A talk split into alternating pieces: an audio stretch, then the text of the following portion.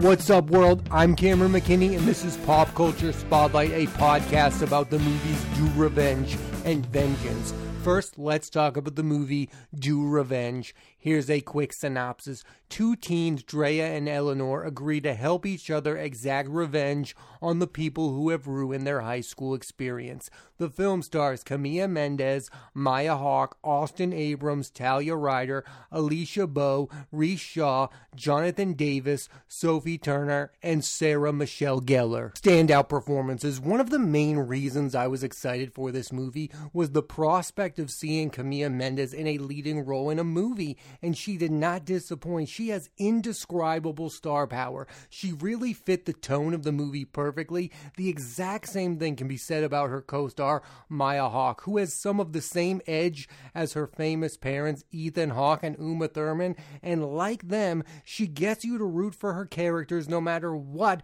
her actions are on screen. She, like her father was in the 90s, has become an avatar for young people. The movie knows her strengths and shows every side of her. I like the movie choices Mendes and Hawke are making as young actresses. Mendes also had a role in the Andy Samberg led comedy Palm Springs, and Hawke has had a leading role in Mainstream with Andrew Garfield and Nat Wolff, and a small role in Quentin Tarantino's Once Upon a Time in Hollywood. To go along with these lead performances are two really solid supporting performances. The first coming from Austin Abrams, who recently shined during the final two episodes of Euphoria Season 2, especially during the dance number to Holding Out for a Hero. In Do Revenge, he's the perfect teenage villain. He's hiding the fact he's not a good dude, which feels very modern. Abrams is a young actor I've become really impressed with lately. I saw him in the movie Chemical Hearts.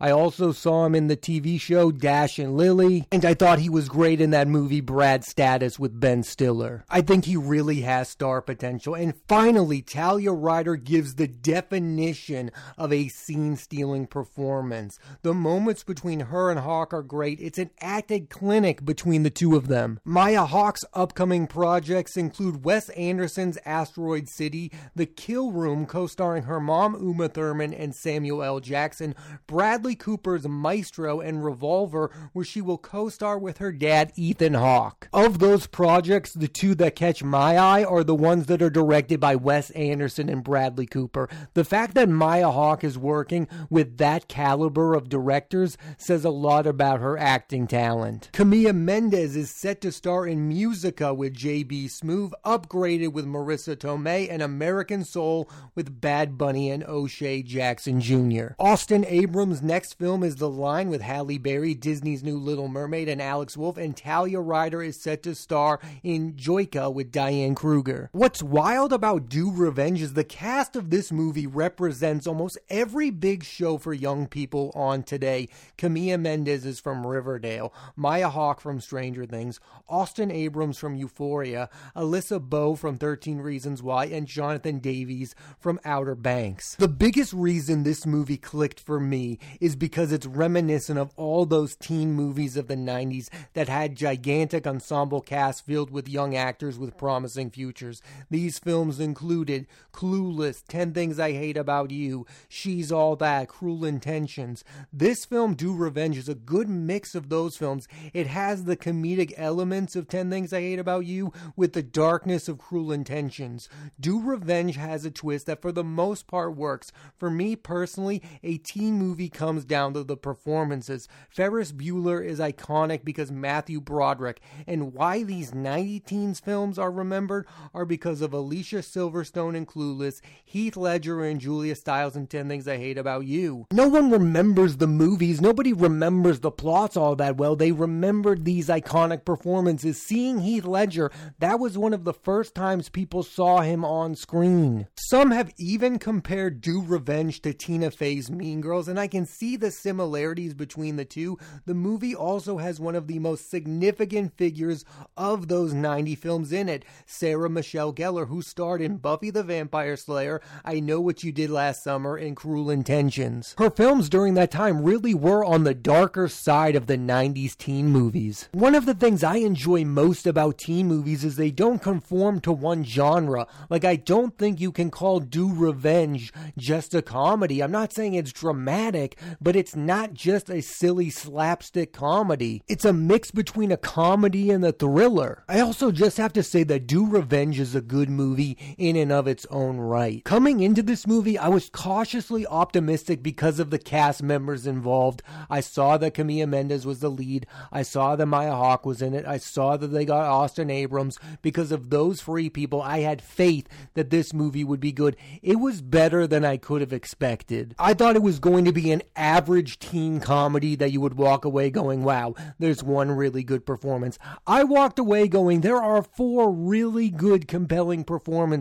That's so rare in a teen movie like this. They gave all the characters moments to shine. There was a reason for the plot. The plot was actually fun to follow. It is just a fun movie. Am I kind of over the whole being popular isn't always great narrative in movies like this? Absolutely. But it felt like this film, Do Revenge, was able to do something fresh with that idea. I also thought what they did with Austin Abrams' character was really interesting. Like they made him someone who was representing something he's not. And again, I said this before, I think that's something very modern. That the villains in the real world nowadays, we don't even know who they are because they're representing themselves as something they are not. I thought his character really resonated for me in that way. We act like we know who everyone is nowadays because of who they represent themselves to be on social media or who they represent themselves to be in public. I also just thought that Abrams was that quintessential teen movie bad guy. Like, remember Joey from 10 Things I Hate About You? Like, you don't know why he's an awful human being, but he's an awful human being, and it just works in a movie like that, and it really worked with Austin Abrams in Do Revenge. It's also worth saying that this is one of the better looking Netflix movies. Like, you watch a Netflix movie, especially if it's a teen comedy, and you expect it to look bad. This movie looked fantastic. I'm just on a mission to only watch good looking movies, and this movie really was one of the better looking movies like this. Overall, Do Revenge is one of the most enjoyable movies to hit Netflix in a while. It has a signature style, a fun plot, some really good performances. It's the perfect homage to the teen movie genre while still feeling modern without pandering to the audience. I also really enjoyed how the movie wasn't lazy. Some of these teen movies have become so lazy about how let's just have a scene where they're texting or they're online to make it look like they're modern teenagers. This movie felt like we were watching modern teens. Like these people acted like real teenagers who exist in the world. They didn't feel like fake movie teenagers like a lot of the teens in these kind of movies do. The highest compliment you can give a teenage comedy is that it is rewatchable, and this movie is endlessly rewatchable, just like 10 Things I Hate About You, just like Clueless, just like Mean Girls. You could watch this movie over and over again and enjoy every second of it. I know I could. The last thing I'll say about Do Revenge is most teen movies rely heavily on the chemistry between the actors playing love interests. Not this movie. This movie relies on the chemistry of Camila Mendes and Maya Hawke, and luckily they have endless amounts of chemistry. I would love for them to continue to make movies together. In the years to come, both of them are going to become bigger and bigger names. Now let's switch gears and talk about the movie Vengeance. Here's a quick synopsis. Ben, a writer for The New Yorker, is woken up in the middle of the night by a phone call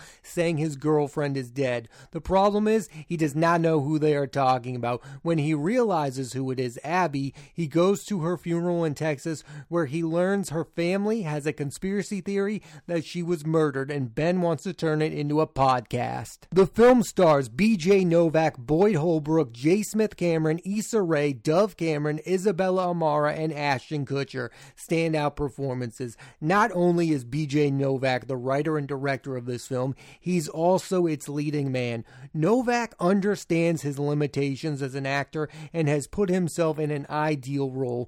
This is the guy best known for playing Ryan, the temp on The Office. His biggest film role to date was in Quentin Tarantino's Inglourious Basterds with Brad Pitt.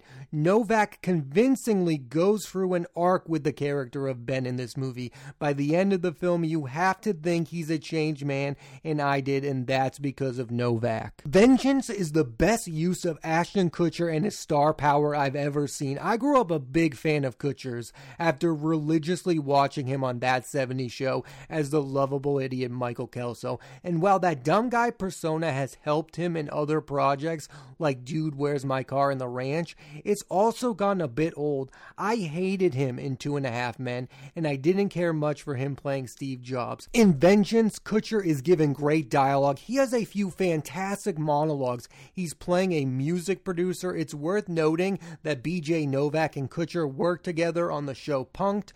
Novak clearly knows what makes Kutcher special his movie star charisma. This is the best movie Kutcher has been in. 2022 has been a great year for forgotten figures coming out of nowhere and giving really good performances. Last week I talked about Justin Long in the horror movie Barbarian, and now you have Ashton Kutcher in Vengeance. Kutcher will next star in the romantic comedy Your Place or Mine with Reese Witherspoon and is once again going to play Michael Kelso on the Netflix series That 90s Show. That could go one of two ways brilliantly well or horribly wrong. Either way, I'm really glad that Ashton Kutcher is back in the spotlight. I'm really excited for the second half of his career. I really do think the best is yet to come from Ashton Kutcher, especially you'll agree with me after seeing him in this movie. You can see the potential is there for him to play other roles than the lovable dumb guy. I think there's more to Ashton Kutcher than just that. I really become a fan of a writer director director when I see they have a consistent tone, and BJ Novak has one. Before I watched this, I saw his FX Hulu show The Premise, where, like in the movie, he tackles social issues with a witty sense of humor. Him and Simon Rich are two guys where if they write a movie or a show, I need to check it out. The Premise has some really good performances from Jon Bernthal, Kaitlyn Dever, Lucas Hedges, and Ben Platt. Novak is one of the few people right now who can can make a logical point and still have it be very funny while not feeling preachy. Take Vengeance, for example. The idea that a girl you're seeing dies and you don't really know who she is is a very believable and funny premise for a movie, but Novak uses it to make the point that because of modern technology and dating, we are ignoring people in our life and basically doing the bare minimum when it comes to communication with one another. He also explores what should be an obvious point that if you spend enough time with people who are different than you, then you'll find commonality and connect with one another. Going into Vengeance, I was really worried that it would be too similar to the television show Only Murders in the Building due to the podcast element of the story. It really couldn't be more different than that one. I think Only Murders in the Building is way more comedic than Vengeance. I think Vengeance is a comedy mystery thriller. It is crazy how prominent podcasts have become in television and shows. And here I am doing a podcast on a movie. But the fact that a movie is referencing a podcast is wild. That one of the main plots of a movie is a guy trying to record a podcast. But podcasting has really become a legitimate news source. I mean, Novak in the movie is basically making an NPR level podcast, and people are willing to spend hours and hours listening to. It really has fully replaced the radio and has almost become what the radio used to be. Like, remember our grandparents used to listen to the radio on their own? Now people just go in into a room and listen to a podcast on their own. It has become a dominant form of media. Just look at Novak's character in the movie Ben. He writes for the New Yorker, but would rather make a podcast because he wants to have a voice. The idea that the voice is now in the podcast and not in the written form is a really interesting point that Novak is making, and I think it's a legitimate point. There is no real writer that we're all talking about all the time. We're talking about podcasts, whether or not that's a good thing or not, I don't know, but that really has become a dominant place for people who want to have a voice. It used to be being a writer was everything. Now it's being a podcaster, and that's kind of really nuts to think about. I was really sold by this movie before the ending, but the ending really did seal the film. It's a perfect ending. It's the best logical conclusion to the end of this story. Novak knew where he was taking the plot and nailed it. It's shocking. I won't spoil it, but the final scene between Ashton Kutcher and BJ Novak in this film is one of my favorite scenes of the year. And again, I have to give credit to BJ Novak because he knows that in that moment he's got to let Ashton Kutcher be the movie star at that moment because he's not really a movie star. BJ Novak is the leading character of this movie, but he's not its shining star. He lets Ashton Kutcher take over the moment, and that's a brilliant move by a writer director who's also the lead of the film. When someone is the writer director and also actor of the movie, usually that could be a self vanity project, like BJ Novak is trying to make a movie to make himself look really good and give himself like a noble part. That's not what Novak does in this movie, and I think it's the best part about it that he's not playing a noble character and making himself look like the hero. He is playing a flawed and realistic journalist in today's modern world. Like this character of Ben feels like a real person. Novak knew that he wasn't going to be playing the most interesting character in this movie, so he surrounded himself with some really good supporting performers. You have Issa Rae, who's brilliant on that show Insecure. She's really good in this movie. You have Boyd Holbrook, who was also in BJ Novak's show The Premise. His episode with Jon Bernthal is a must episode watch. If you have not seen that episode, I highly recommend it. Novak also has some great scenes with J. Smith Cameron, who plays Gerri in Succession. I also thought it was really cool that Dove Cameron was in this movie. She's a former Disney Channel star. Overall, Vengeance is one of the best directorial debuts of the year. Novak made sure that every character and every scene in the movie had a purpose. Even the beginning of the movie, where Ben, Novak's character, is hanging out with a friend played by musician John Mayer, of all people. While watching, I was like, what's the point of this scene? And by the end of it, it explains who Ben is as a person at that moment. It's more than just a laugh off moment. Vengeance is a very smart, funny mystery thriller. I think most people would be surprised how good this movie is. I know people, when they hear the name BJ Novak, they don't think of leading man, writer, director. He was one of the writers and producers of The Office, but this is his first movie, and I would understand you being cautious going into it, but I have to say it is one of the best movies of the year. And I will repeat this because it deserves repeating. Ashton Kutcher gives my absolute favorite performance of his in a movie. I think if you look at his movie career, it's been quite bad. There's been a lot of duds. Ashton Kutcher has never been in a really good movie like this. This is the first really good film that Ashton Kutcher has been a part of in a significant way. I think the film also proves that he can be in a supporting role. Like we think of Ashton Kutcher, we think of leading man, but he was way more interesting than I've ever seen him in any other movie playing a small, significant role because they gave him something to do. In most of his films, he's in below average romantic comedies like Valentine's Day Killers and No Strings Attached. I will say I really did love his role in Cheaper by the Dozen where he plays the dirtbag boyfriend. If you, like me, grew up a fan of Ashton Kutcher, you need to see the movie Vengeance. It's that good and he's that good in it. That's something that I really do love about movies. Like, you can be done with someone. Like, I was completely done with Ashton Kutcher. I was over the whole thing. I liked him in The Ranch. I really hated him in Two and a Half Men. I was kind of over him as a movie star.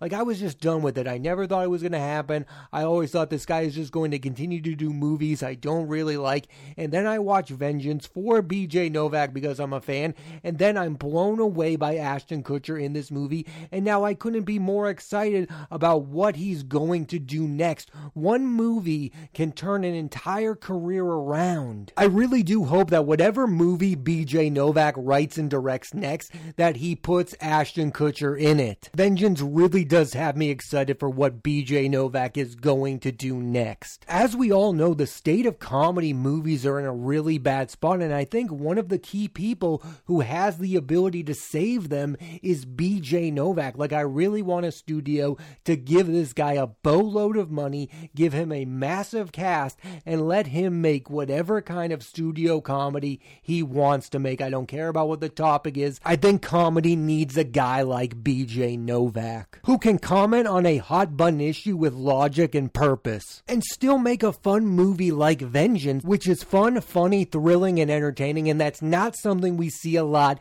in movies right now. Thanks for listening to this edition of Pop Culture Spotlight. I'm Cameron McKinney, and there'll be a new episode of the podcast every Thursday on Apple Podcasts and Spotify, and I highly recommend you check out the movies Do Revenge and Vengeance. Next week on the podcast, I'm talking about Andrew Dominik's Blonde, starring Ana de Armas as Marilyn Monroe, and the Who Done It murder mystery See How They Run, starring Saoirse Ronan and Sam Rockwell. So tune into that and please rate, review, and subscribe.